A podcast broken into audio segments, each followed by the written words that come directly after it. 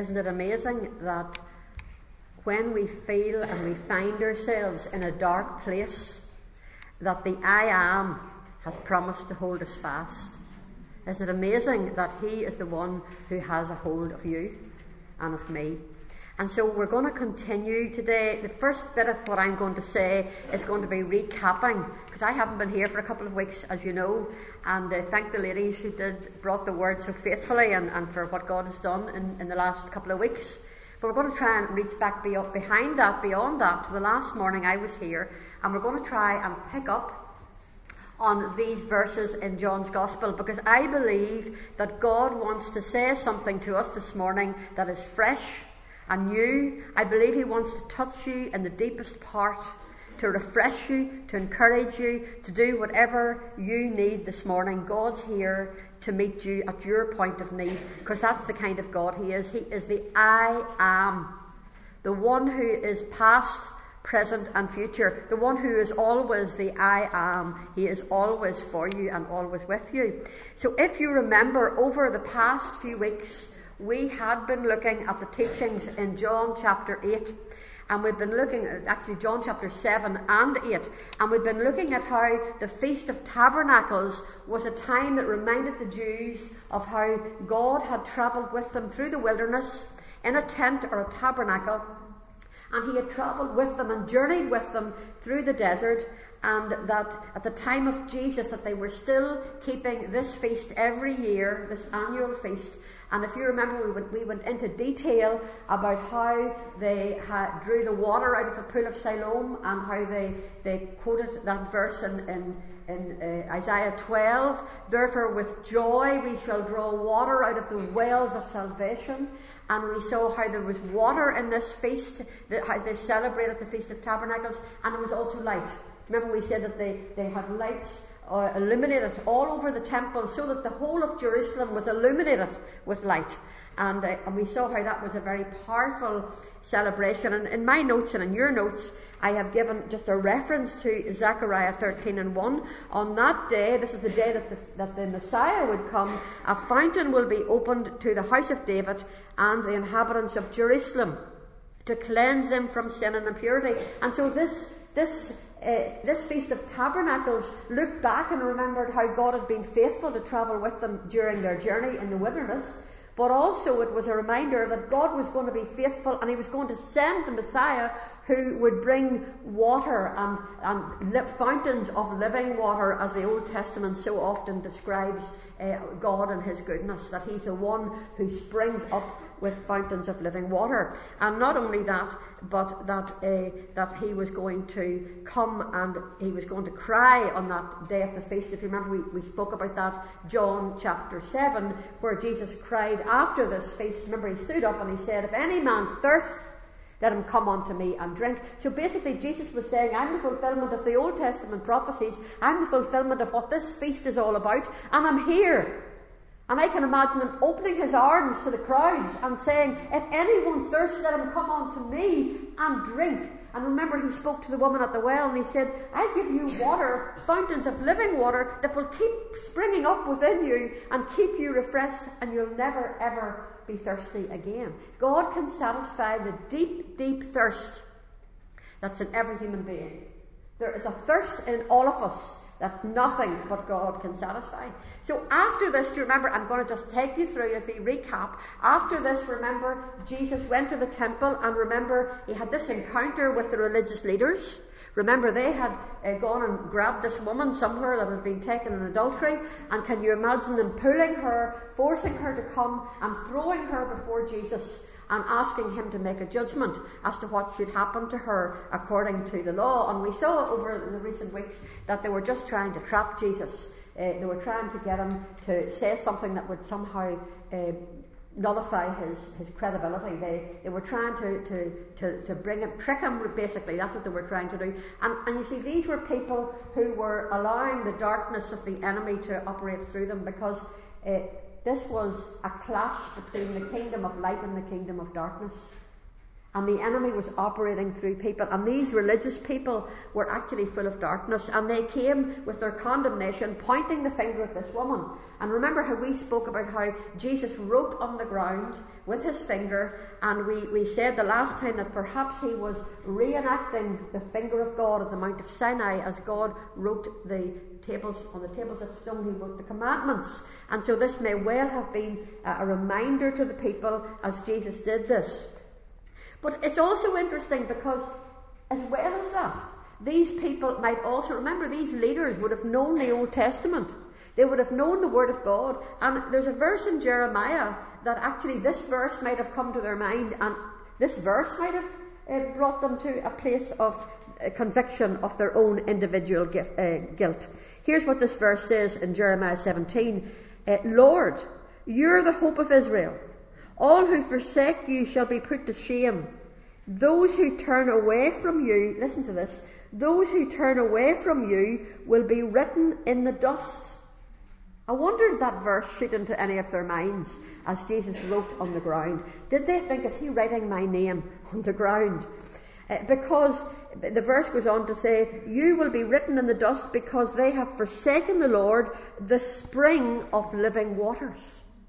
So Jesus had just stood up and he had just declared himself to be the one who could satisfy their thirst. And these people are coming right in with their demand of with condemnation, pointing the finger. Who is it that points the finger but Satan himself? Jesus said he came not to condemn the world, but to save the world. If you feel condemned, you need to know it's not God. Conviction's a very different thing. The Holy Spirit will convict you gently and beautifully and bring to mind something that God wants to correct in your life, but He will not bring the heaviness of condemnation. And so uh, these people, when they uh, when they saw what Jesus did and they heard the words of Jesus, we know that these leaders, it says from the oldest to the least, they all began to leave and they were obviously under conviction. And it says that when there was no one around to condemn this woman anymore, Jesus said, Neither do I condemn you, go your way, sin no more. So remember that had happened. Now I just wanted to add this little bit onto that. Because I believe there's a, the more I've thought about this and meditated and read up on it, I believe there's something more to this. Because this woman, yes, she had committed adultery. But these leaders who were condemning her were part of the nation of Israel. And the nation of Israel had actually committed spiritual adultery towards God. So they were guilty of the same thing, only it was even worse. It was spiritual adultery against God. And these people were, were, were actually uh, condemning themselves when they pointed the finger at the woman. Isn't it amazing when we point the finger, somebody says there's three fingers point back to ourselves? And we need to be really careful of that. We're not meant to make judgment. God's the judge of all the earth. But this incident, uh, actually, this spiritual adultery, it talks about this in Jeremiah 3, verse, um, verses 6 to 15. I won't read them all, but here's what the Lord said through the prophet Jeremiah. He says, Have you seen what faithless, faithless Israel has done. She has committed adultery. And then he goes on to say, I give her a certificate of divorce. Can you imagine the pain that God Himself went through because His people committed spiritual adultery? What's spiritual adultery? It's running after other gods. It's not loving the Lord your God with all your heart and all your mind and all your soul. And so God has suffered, and for those of us who've come through divorce, we know the pain of divorce. Listen, God knows the pain that you're going through. God has suffered the pain of his people committing adultery. And yet, despite their unfaithfulness, God had continued to offer salvation and the promise of a Messiah who would bring light and over these past weeks, we've been looking at these verses in Isaiah 9 where it talks about the people walking in darkness have seen a great light. And uh, on those living in the land of deep darkness, a light has shone. And, and, of course, Jesus actually fulfilled that prophecy. And also the prophecy in Isaiah 60 Arise, shine, for your light has come. So Jesus was the light of the world who was fulfilling the Old Testament prophecies and who had come. And he was actually coming to identify himself as the I am. And throughout the book of John, we will see I am in so many places, we're not going to go over them all now, but you'll know, you can think immediately, I am the bread of life. We've already done that one. The I am, the one who always will be the in the present tense, the I am.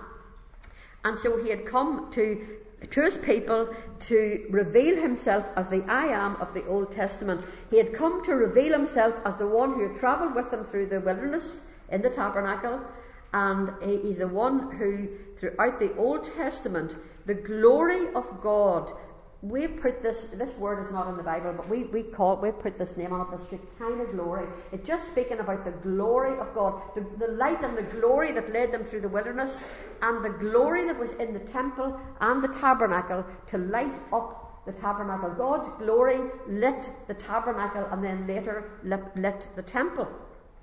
So Jesus was, uh, was revealing himself to be that very one, the one who it was his glory that filled these places. And Exodus 40, 34 and 2 Chronicles 7 and 1 all talk about the glory of the Lord filling the tabernacle. But the problem was, and I'm just reading this out, read this bit because I want to get it right and I want you to hear it right as we move forward. However, Israel continued to choose to serve other gods and continued to live in spiritual darkness. They did not love or obey God, so eventually the presence of God left the, temp- the temple. And Ezekiel actually had this vision of seeing the glory of God coming out, leaving the temple, and, and going to the eastern gate. And you can read that in Ezekiel 10 the sadness of the glory departing from uh, the temple. And uh, the astounding truth was now, this is the thing, I put this title, The Astounding Truth, because I think this is amazing. Old Testament, Ezekiel sees the glory leaving the temple because of the people's sin and it's moving out from the temple and leaving through the eastern gate. New Testament, Jesus arrives, and after a thousand years, the Shekinah glory has reappeared in the person of Jesus. Is that not amazing? And before he came, the Shekinah glory shone out on the hills of Bethlehem when the shepherds came and said, Unto you a king is born. The Shekinah glory had come again after the Old Testament departure. What an amazing God we have. And yet, even though Jesus Christ had come and God had kept his promise and sent his Messiah and kept his word that the light would come to them in their darkness, the people still were choosing to live in darkness. These people, and we're going in a moment or two, we're going to look at how they were continuing to choose not to believe God, not to believe that Jesus was the Son of God. They were still spiritually blind. John 1 and 11 says that Jesus came to his own and his own did not receive him. And it's a back, I want you to get, catch this because all that I've told you so far is the backdrop to what this next sentence is going to be about. Because this is what we've been teaching over the last few weeks. It was against this backdrop of darkness that Jesus cried out, and I think he probably did it with his arms open I am the light of the world. The I am is the light of the world. And the Jewish people, they, they, they, had, they had just held the celebration of the Feast of Tabernacles. They'd seen the natural light flooding through Jerusalem, and they were all got their goosebumps, and they thought, "This is wonderful. We're celebrating the Old Testament uh, of the tabernacle, and we're remembering that God was the light and took us through the desert." And probably many of these religious leaders were, were like getting goosebumps and getting excited about it. But listen, they were failing to see that Jesus was the true Shekinah glory. They were celebrating the Feast of Tabernacles and they rejoiced to see Jerusalem flooded with natural light, but they themselves were still in spiritual darkness. They were choosing the darkness over the light. Isn't it amazing how something can be right in your face and you can miss it? And that's exactly what was happening here. And so, from this point, we've now caught up to where we're at, and we're going to continue now today, and we're going to see what see the dialogue between Jesus and these people, and let's see what was happening. Because we have a God who wants to bring us into the light. That's where there's peace. You know, one of the things that I say more than anything is that when we walk in the light, as God is in the light, we have fellowship with each other. And as well as that, it gets rid of all the stuff between us if we walk in the light. If we bring things into the light, we can forgive each other and we can get on with it. The blood of Jesus Christ, it, it gives us that relationship with each other, but it also cleanses us from all sin. That means the sin that was done against us, and it means the sin that we have committed, and it means all the stuff that comes against us through sin. It's wiped off us when we walk in the light. And it's one of the greatest secrets of my life has been the moment that something comes that annoys me, I want to bring it into the light to God, and if necessary, bring it into the light to another person who it might be important to speak to about that particular thing. And if there's something that's troubling you, I encourage you to bring it into the light, because that will render Satan no power to torment you anymore about that thing. There is power in walking in the light. But here's the thing we're going to look at four points and I'm going to read you four portions of Scripture as we go through the rest of this chapter now, from verse 12 right to the very end of chapter 8. Is that okay? So here we are. We'll just read that verse again. Jesus spoke to the people. I'm reading from the New Living Translation because these verses can get a bit complicated, and I want to try and make it as simple as possible. So here's the first little uh, group of, of verses. Jesus spoke to the people once more and said, I am the light of the world. If you follow me, you won't have to walk in darkness because you will have the light that leads to it. The Pharisees replied, You're making those claims about yourself. Such testimony is not valid. Jesus told them, These claims are valid even though I make them about myself, for I know where I came from and where I am going, but you don't know this about me. You judge me by human standards. But I do not judge anyone. And if I did, my judgment would be correct in every respect because I am not alone. The Father who sent me is with me. Your own law says that if two people agree about something, their witness is accepted as fact. I am one witness, and my Father who sent me is the other. Where is your Father? They, they asked. Jesus answered, Since you don't know who I am, you don't know who my Father is.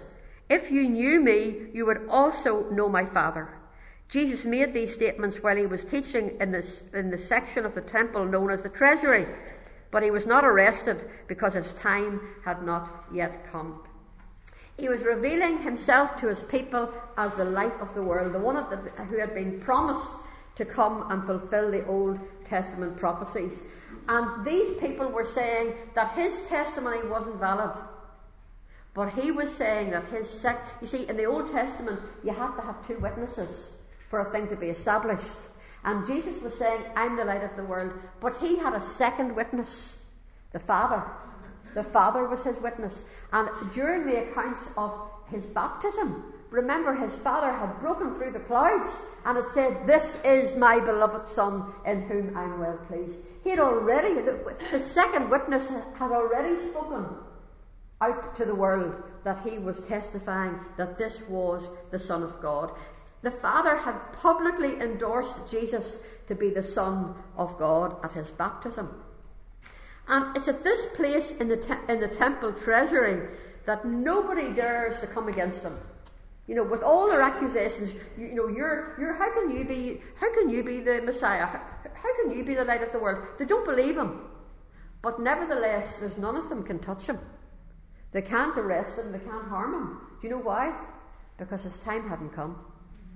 Now, throughout the book of John, you're going to see time and time again, my hour is not yet come, or my time has not yet come. And I want to tell you something, ladies. I want to turn this around on you today. I'll tell you that there's stuff that God has for your life. And you know what? Nothing can happen to you until your time comes.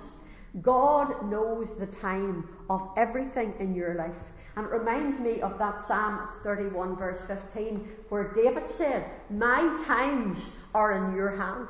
And I tell you, we need to remember that. We need to remember that we, we're not at the, at the mercy of the evil one who will come in and try to roughshod over your life. Listen, your times and my times are in the hand of God.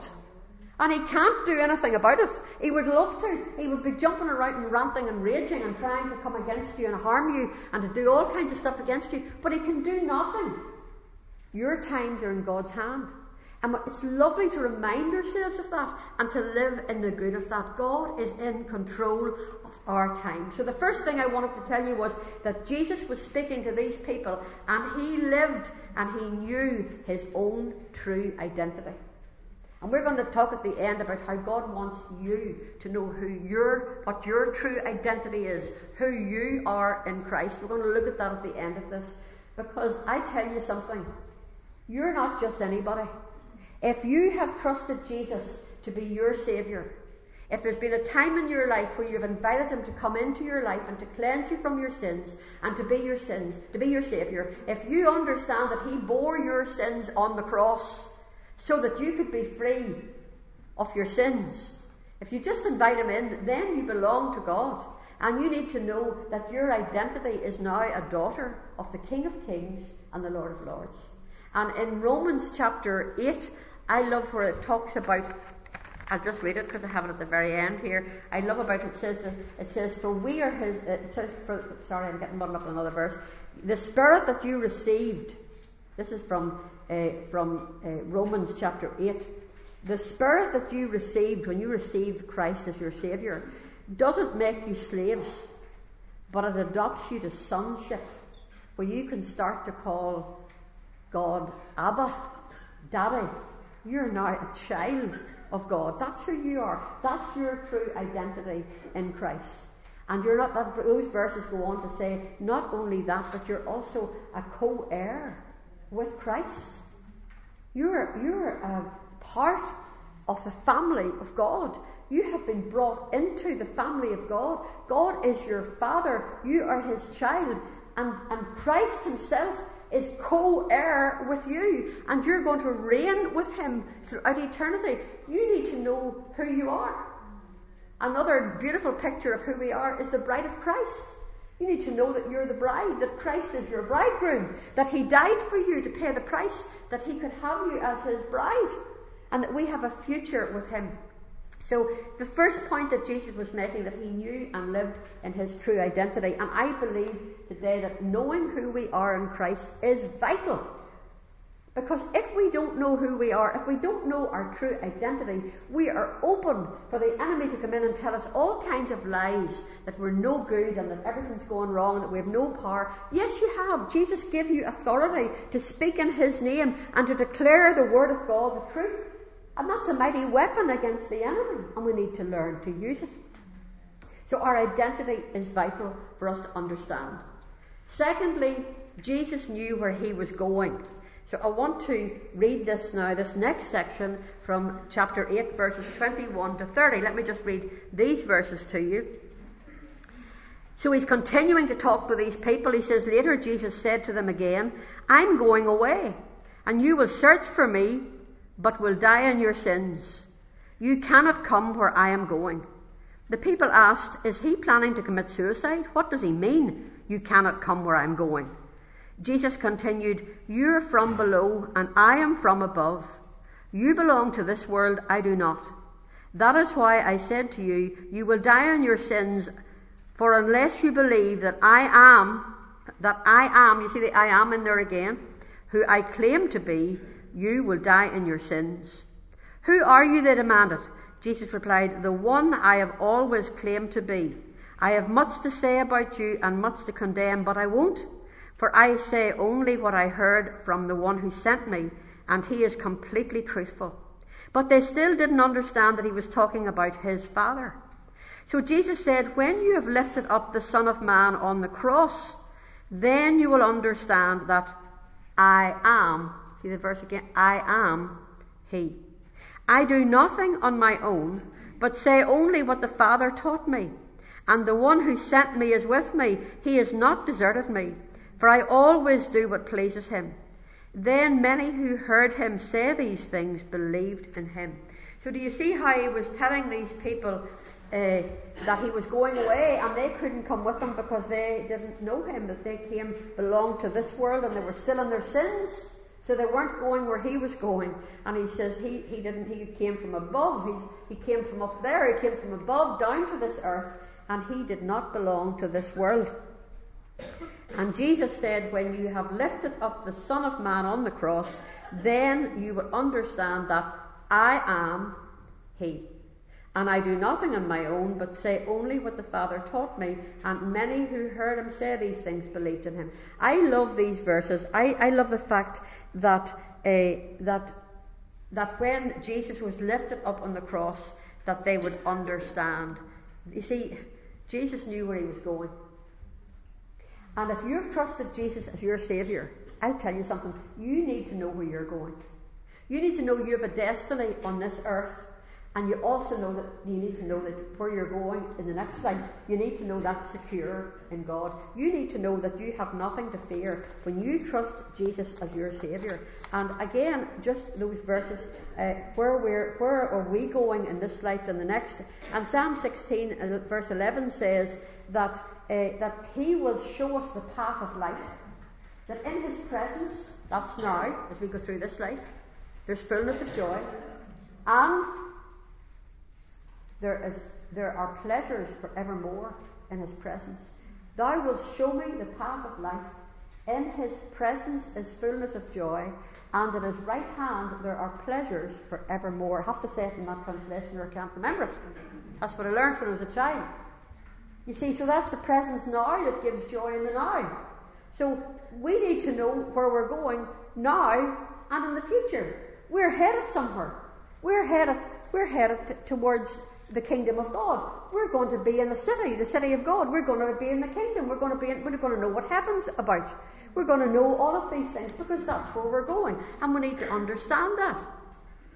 You see, I love what the Apostle Paul said. He said he was letting go of the things that were behind and he was pressing towards the upward call. That's where you're going. You're going upwards. This life, you're going to move from one level of glory to another as you trust God and go through the trials of life. His intention is that you start to move from one level to another level, continually looking upward and moving towards God. And when, whenever we finally go home, we're just going to be with him. We're going to go up to where he is. That's where he belongs. He, he doesn't come from, from this earth, he comes from above. And we're pressing on towards the upward call. But you know, sometimes the enemy tries to, to, to get us confused. And he tries to make us forget that we're going someplace in this life and we're going someplace in the next.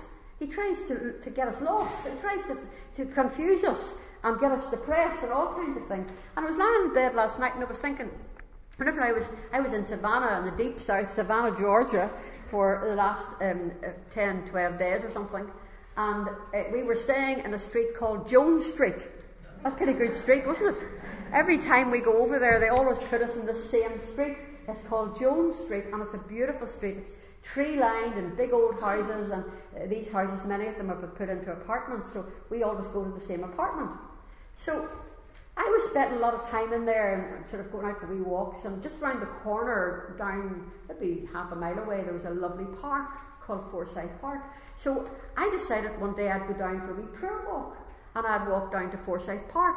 So I goes in and I'm coming down, I'm thinking the park's over here on the left, so it'll be dead easy. Eh, I'll just go in and enjoy the park and so I'll just, I'll, I'll not get lost. I'll just come out and I'll come straight up again and I'll, you know, no problem. So I goes down and I turns in, there's fountains and it's beautiful and I'm going around and praying and I'm sitting down in this summer seat and having a wee time and the sun was shining with a t-shirt and flip-flops while you were in the snow, sorry about that. And it was beautiful.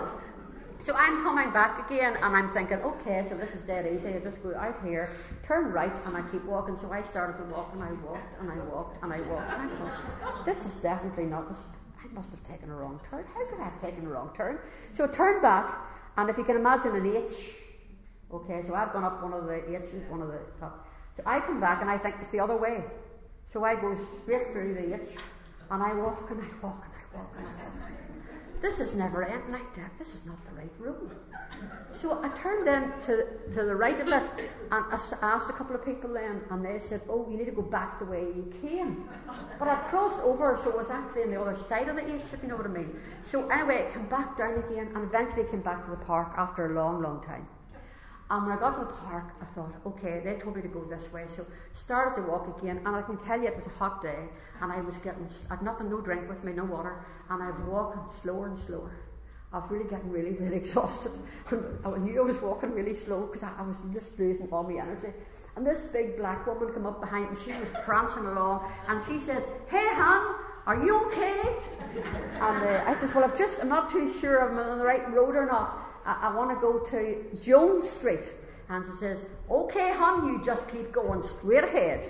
You'll come to it very soon. And off she went. And you know, just the assurance that I was on the right path, I tell you, I just perked up again and I thought, right, we're going on the right path. And you know, sometimes in life, life can be like that. Sometimes we think this is so dreary and so long, I must have got something wrong, or maybe God's got something wrong, and maybe maybe this is not working out, and maybe I just need to sit down and forget about this. Did you ever feel like that?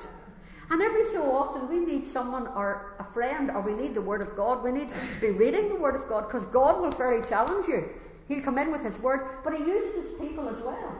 And sometimes we need to encourage each other and say, How you going, hon? Are you okay? Because we need to speak into each other's lives and encourage each other. Keep going. You're in the right path. And I tell you, that just perks us up, doesn't it? To continue on the journey. And so Jesus was telling these people not only that he knew his true identity, but that he knew where he was going. And it's really important to God that you know who you are in Christ. And you don't listen to those lies of the enemy that tries to tell you that you're nothing or you're worthless or that your sin is too great or that God's so offended with you that He's not, He's forgotten about you. You need to stop listening to those and know that you're His precious child, that you're His beloved bride, that He loves you, and that He is committed to you. He's in covenant love, which is far stronger than a marriage. He is in covenant, devoted love to you. You need to know your identity, and you need to know where you're going, that you have a mission in this life.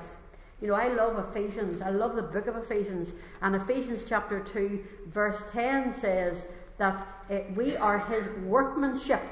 That means you're his that means you're his masterpiece. His poem. That's what that word means.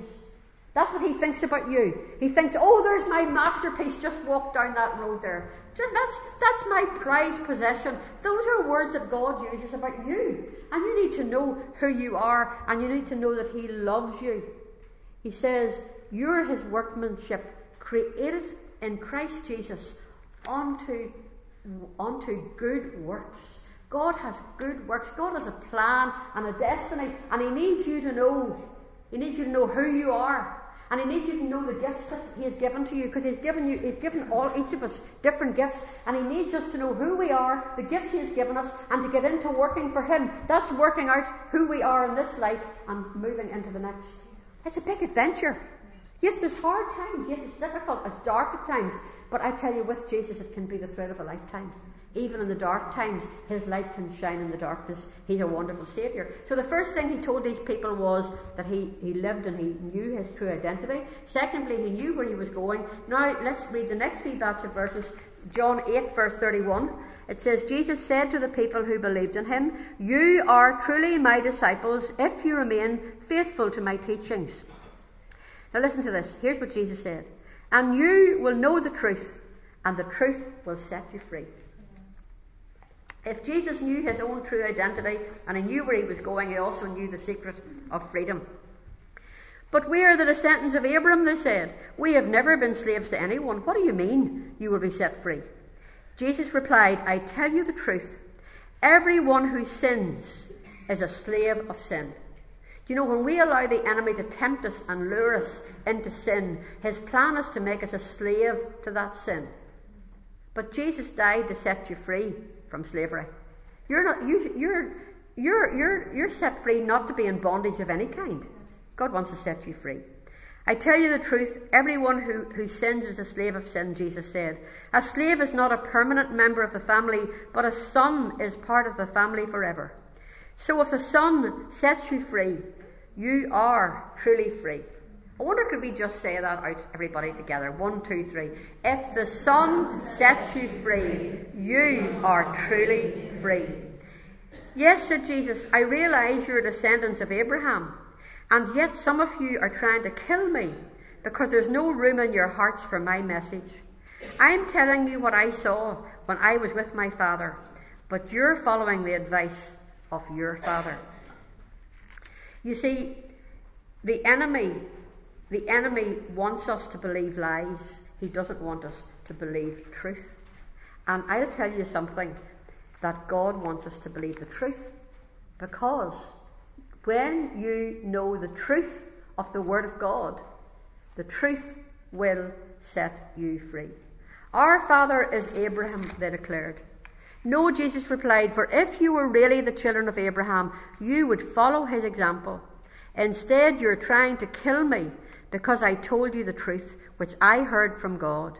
Abraham never did such a thing. No, you're imitating your real father. You see, the people, the people were actually speaking and allowing the enemy to speak through them. They replied, We aren't illegitimate children. Himself, God Himself, is our true Father. Jesus told them, If God were your Father, you would love me, because I have come to you from God. I'm not here on my own, but He sent me. Why can't you understand what I'm saying? Do you see the darkness that Jesus had to contend with? Do you see the darkness in the people and their persistent choice to keep that darkness rather than listen to the Son of God who was bringing light to them? Why can't you understand what I'm saying? It's because you can't even hear me. For you, listen to what Jesus said. For you are the children of your father, the devil, and you love to do the evil things that he does. He was a murderer from the beginning. He has always hated the truth because there is no truth in him. And when Satan lies, it is consistent with his character, for he is a liar and the father of lies. So when I tell you the truth, you just naturally don't believe me. So Jesus is having this dialogue and he's really challenging them about the words that they're saying because they're coming against him. They're, they're, they're speaking out of darkness and they're coming against Jesus. And you see, here's the thing that, that Jesus still says that same word to all of us. And that's why it's so important to get the Word of God into our hearts. Because if you don't know the Word of God, then you don't know the truth. You need to feed yourself. You know, recently I've come across an awful lot of people who are down in the dumps, who are really struggling with their Christianity, who just don't know where they are. And they're, they're just kind of almost saying, This is not working. And you know, when you ask the question, Are you reading the Word of God? They'll sort of hesitate for a minute. I just talked to somebody yesterday. Well, actually, no. Well, then, how do you know the truth? How can you use the word of God if you don't read? How do you know the truth if you don't read the if you don't read the truth? You know, it's like saying to somebody, "You're starving. Why haven't you eaten for the last two months?" You know what I mean? If you don't eat naturally, you won't have any strength. You'll fade away and you'll die. And spiritually, we need to eat consistently from God's Word. And we need to get to know God's Word and rejoice in it and let it permeate our being and permeate our thought life. That our thinking is according to what God says and not according to the lies of the devil. Jesus was saying, the person that you've chosen is the one from darkness. He's the one that continually feeds you lies because he's a father of lies and he doesn't know anything else except lies. And if we live listening to those lies, we will live a life that's miserable and we'll be, we will be defeated again and again and again and we will not be able to overcome because we're not, we're not actually getting the word into our minds and our hearts. When we know it in our mind and we speak it out, I tell you, the truth will set you free. And we can live in freedom from bondage and slavery to sins and stuff that continually trip us up. How many times do we have to tell this? People just get trapped again and again, and it's real simple. The enemy doesn't have to think of any great big strategic plan. He just uses the same old one because it just works all the time. He just gets people distracted and away from God's word and away from time with God on a daily basis. And before you know, they're starving and they're weak and they're distracted and they're listening to these lies and being bombarded with the lies from hell. And before you know it, they're in a real weak place. And Jesus was telling them, look, this is the secret of freedom. This is the secret of not being a slave to sin. This is the secret of living the life of overcoming.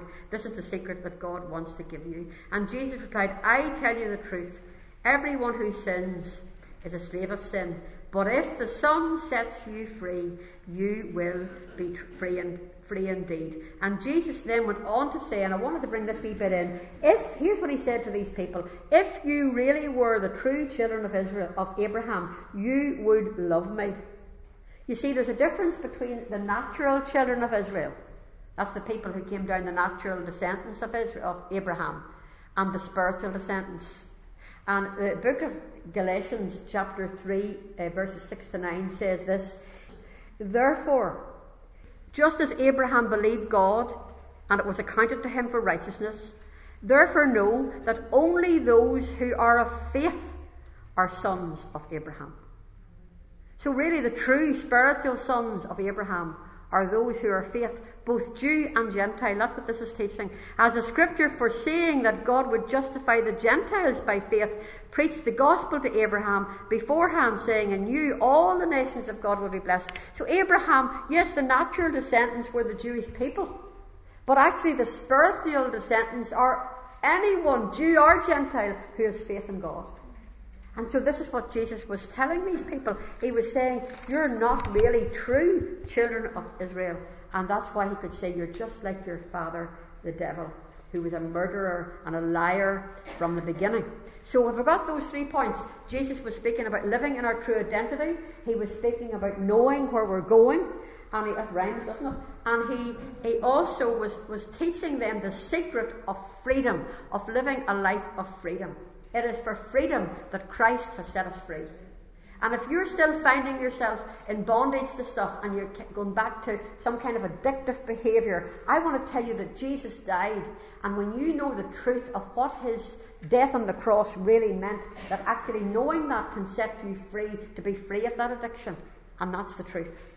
And then the fourth thing that I wanted to bring forward was Jesus knew the secret of eternal life. Let's just read John 8, the last wee bit of this uh, as we finish off. Which of you can, verse 46, which of you can truthfully accuse me of sin? Jesus said. And since I'm telling you the truth, why don't you believe me? Anyone who belongs to God listens gladly to the words of God. But you don't listen because you don't belong to God. The people reported, retorted, You Samaritan devil, didn't we say all along that you were possessed by a demon? Imagine accusing the Son of God as being uh, possessed by a demon. No, Jesus said, I have no demon in me, for I honour my Father, and you dishonour me. And though I have no wish to glorify myself, God is going to glorify me. He is the true judge. I tell you the truth among you. Anyone who obeys my teaching will never die. I want you to just hear that. Imagine he said this to these people. Anyone Anyone who belongs to me, anyone who obeys my teaching, will never die. So he was actually saying they would have eternal life. The people said, Now we know that you're possessed by a demon. Even Abraham and the prophets died. But you say anyone who obeys my teaching will never die. Are you greater than our father Abraham? He died and so did the prophets. Who do you think you are? Do you hear what he's up against? Do you hear hell? Do you hear the hordes of hell speaking through these religious leaders who have chosen to walk in darkness? They're intimidating the Son of God. They're coming against him. And here's what Jesus said Jesus answered, If I want glory for myself, it doesn't count. But it is my Father who will glorify me. You say he is our God, but you don't even know him. I know him. If I said otherwise, I would be as great a liar as you but I do know him and obey him. Your father Abraham rejoiced as he looked forward to my coming. He saw it and was glad. The people said, You aren't even 50 years old. How can you say that you have seen Abraham? Jesus answered, I tell you the truth. Listen to this.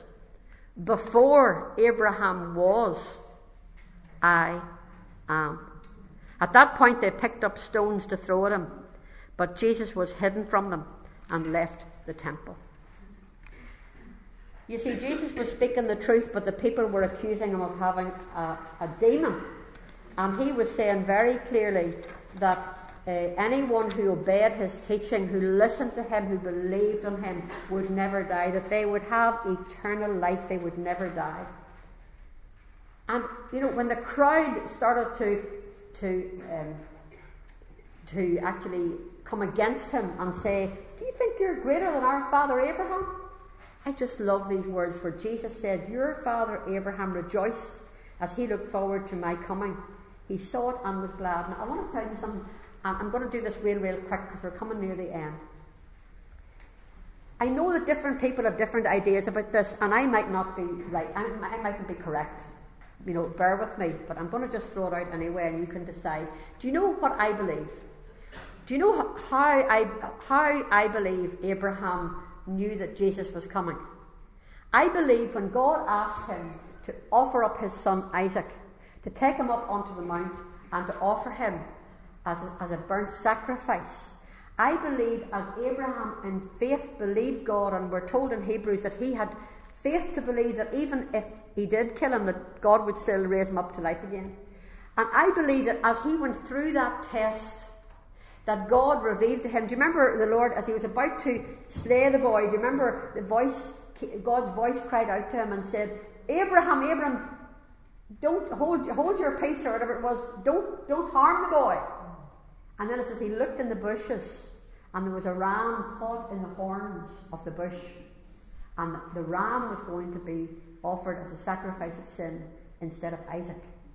Well, I believe in that whole test that Abraham had a revelation from God Himself, a very personal revelation, that God was going to send His own Son and that there would be no ram caught in the thicket.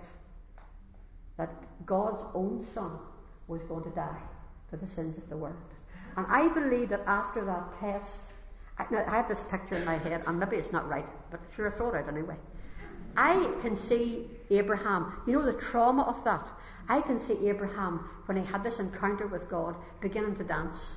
I can see him begin to dance about the place, and as he realised God's going to send his own son for the world.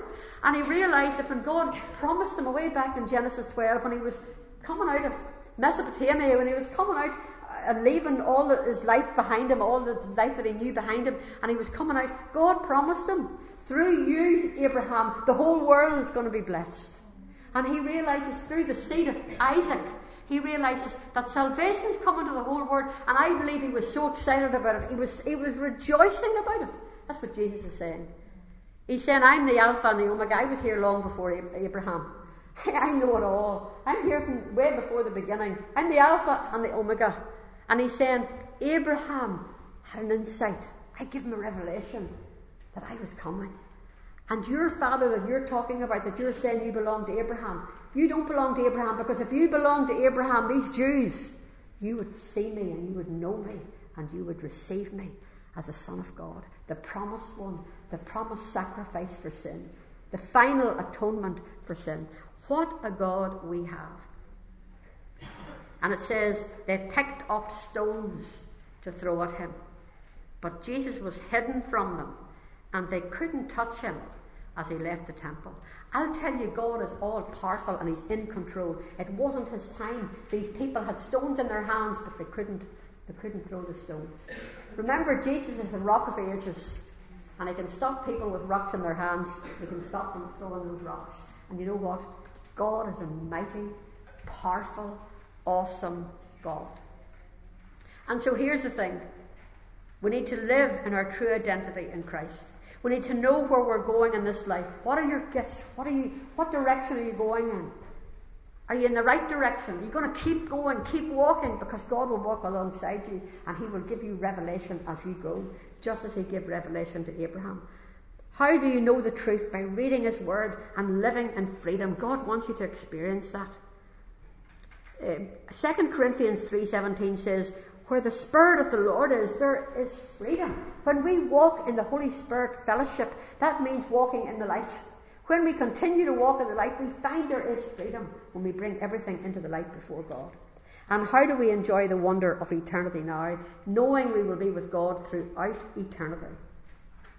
You know, Revelation 22 says, Then the angels showed me the then the angels showed me the water of life, clear as crystal, flowing from the throne of God and of the Lamb, down the middle of the street of the city. We're going to the city, girls.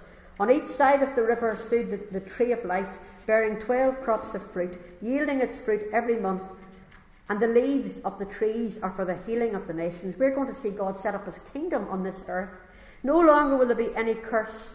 The throne of God and of the Lamb shall be in the city, and his servants will serve him forever.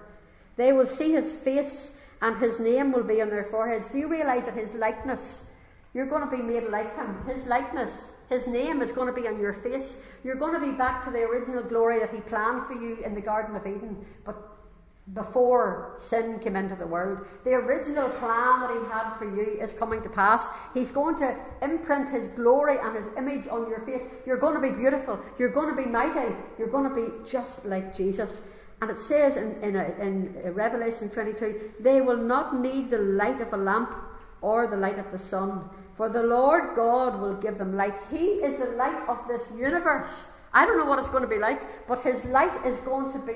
Remember, Moses had a glimpse of him up in Sinai and he came down, his face was dazzling so much that he had to cover it. Remember, Jesus went up the mountain with a few of his disciples and, and he began to become such a bright, dazzling, because God for a moment let the Shekinah glory break out of him. And the, the disciples looked at him in wonder as they saw the dazzling appearance on the mountain. Shekinah glory, we're going to be like him we are going to know what it's like to be with Him, for He is the light. And it says there, that's us, will reign forever and ever. Do you realise that you're being prepared now to reign with Christ as a co heir? Do you realise who you are? Do you realise where you're going?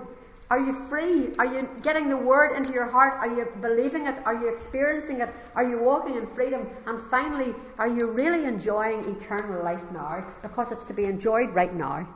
The moment you trust the Saviour, eternal life starts and it's never going to end. Yes, you might die, and those of you who have lost loved ones, do you know what? It's really only a moving from one kingdom into another. It's not death. They will live forever. Your loved ones will live forever. We will live forever, but we'll just change out of this tent.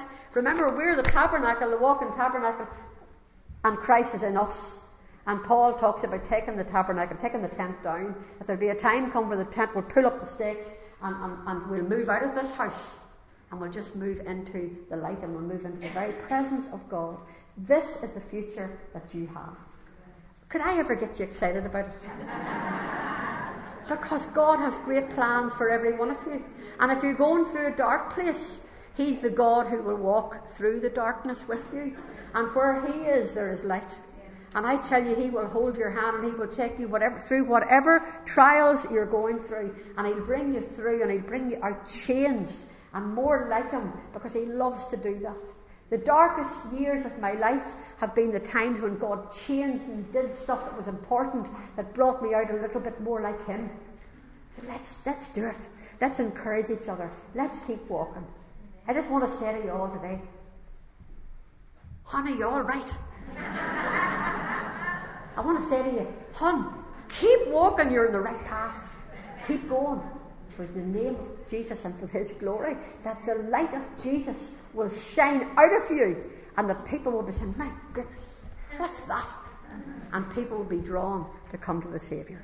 Father, thank you for your word. Thank you that you're so mighty and so wonderful.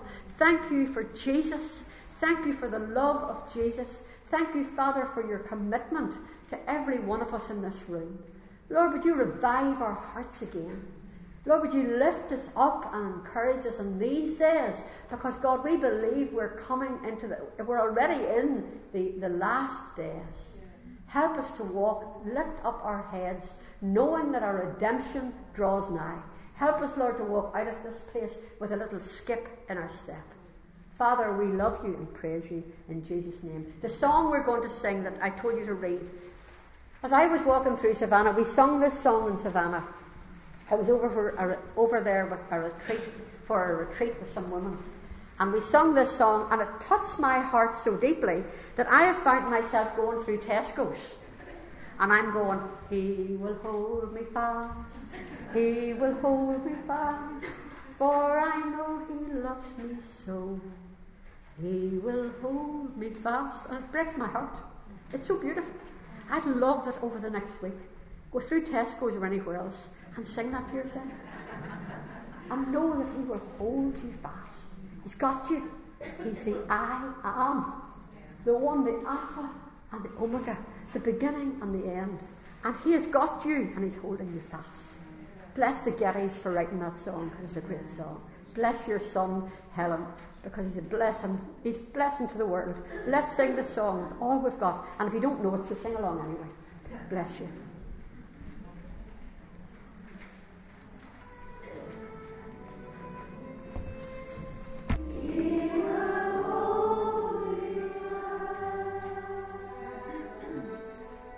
We're going to be raised with Him to endless life. He will hold me fast. Till our faith is turned to sight when He comes at last. We're going to see Him. We're going to see His face. We're going to see His face, and His name, His image, is going to be on our forehead. We're going to bear His image. We're going to look Him in the face. We're going to see Jesus. Let's get excited. Let's get encouraged for this journey. And we're up here at the front. There's a team of women here, as you know, at the front, ready to pray with you if you want to come up to encourage you along this journey and keep going. In Jesus' name. See you next week. Amen.